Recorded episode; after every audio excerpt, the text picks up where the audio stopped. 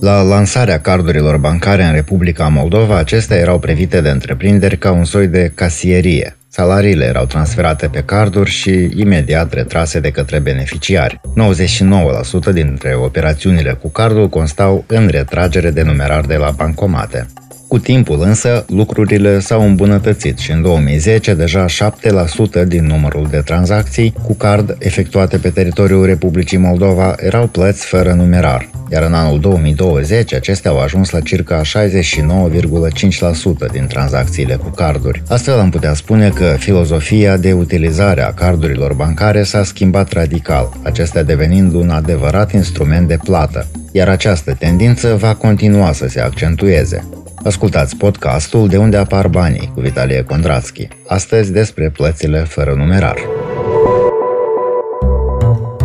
În Moldova sunt emise peste 2 milioane de carduri bancare. Dintre acestea, 44.000 sunt carduri de credit, iar restul carduri de debit, adică poți cheltui de pe ei doar banii pe care ai deja pe card, de exemplu primiți ca salariu. Volumul tranzacțiilor cu cardul a fost în 2019 de peste 62 de miliarde de lei, dintre care 51 de miliarde sau aproape 80 de procente au fost retragere de numerar de la bancomate.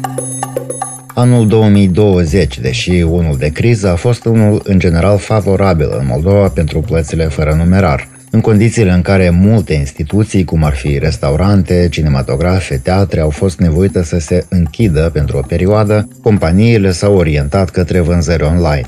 Mulți consumatori au preferat să evite locurile aglomerate și comandau produse cu livrare acasă, iar cei care mai merg la magazin preferă să plătească cu cardul pentru a evita contactul fizic cu banii. Toate acestea au dus la o creștere cu 56% a plăților domestice cu cardul în anul 2020 față de anul precedent. Potrivit economistului Veceslav Ioniță de la IDES Viitorul, dacă ținem cont și de plățile efectuate peste hotare și procurările online, atunci în 2020 plățile cu cardul bancar au depășit volumul de 20 de miliarde de lei, ceea ce este de 20 de ori mai mult decât cu 10 ani în urmă, când plățile cu cardul bancar au constituit doar un miliard de lei.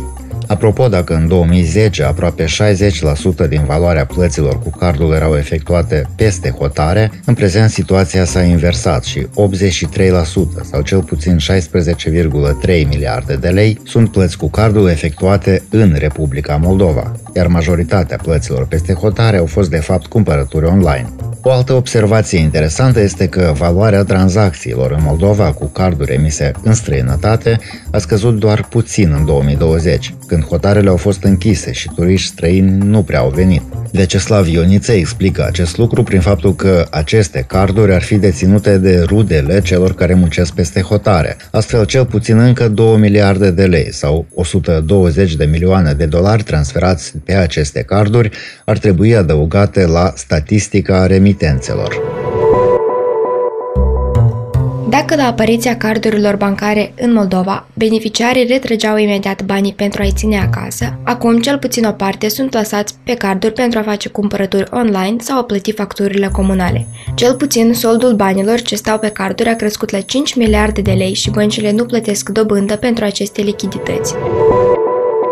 Apropo de plata facturilor comunale, unul dintre cele trei instrumente de plată fără numerare este debitarea directă sau plata programată, folosită în special pentru astfel de plăți automate, care se repetă lunar. Astfel, pentru plata programată trebuie setate datele recipientului, ziua lunii când va fi efectuată plata și suma. În cazul debitării directe, sumele plătite pot varia în funcție de consumul lunar. Aplicațiile de telefon transmit notificări atunci când o sumă este luată de pe card și astfel poți fi la curent cu toate cheltuielile efectuate. În 2020, debitarea directă au folosit-o 14,3 mii de persoane, majoritatea pentru plata serviciilor comunale. Volumul tranzacțiilor a fost de 116,6 milioane lei, în creștere cu peste 73% față de anul 2019. Transferul de credit este al treilea instrument de plată fără numerar și reprezintă orice plată primită de la angajator, de exemplu salariul sau pensia care intră direct pe cont transferat electronic, evitându-se numerarul și statul în coadă la contabilitate. Instrumentele de plată fără numerar permit economisirea timpului, evitându-se deplasările la oficiu sau bancă, sunt comode și nu implică vreun comision. Analiștii de la German Economic Team cred că această piață se va dezvolta în continuare pentru că numărul de tranzacții este încă mic comparativ cu numărul de plăți în numerar iar infrastructura este destul de bine dezvoltată. Astfel, Moldova e foarte aproape de țări ca Polonia, România sau Republica Cehă după numărul de bancomate sau terminale de plată fără numerar în magazine. În Moldova funcționează trei sisteme internaționale de carduri, Visa International, Mastercard și American Express.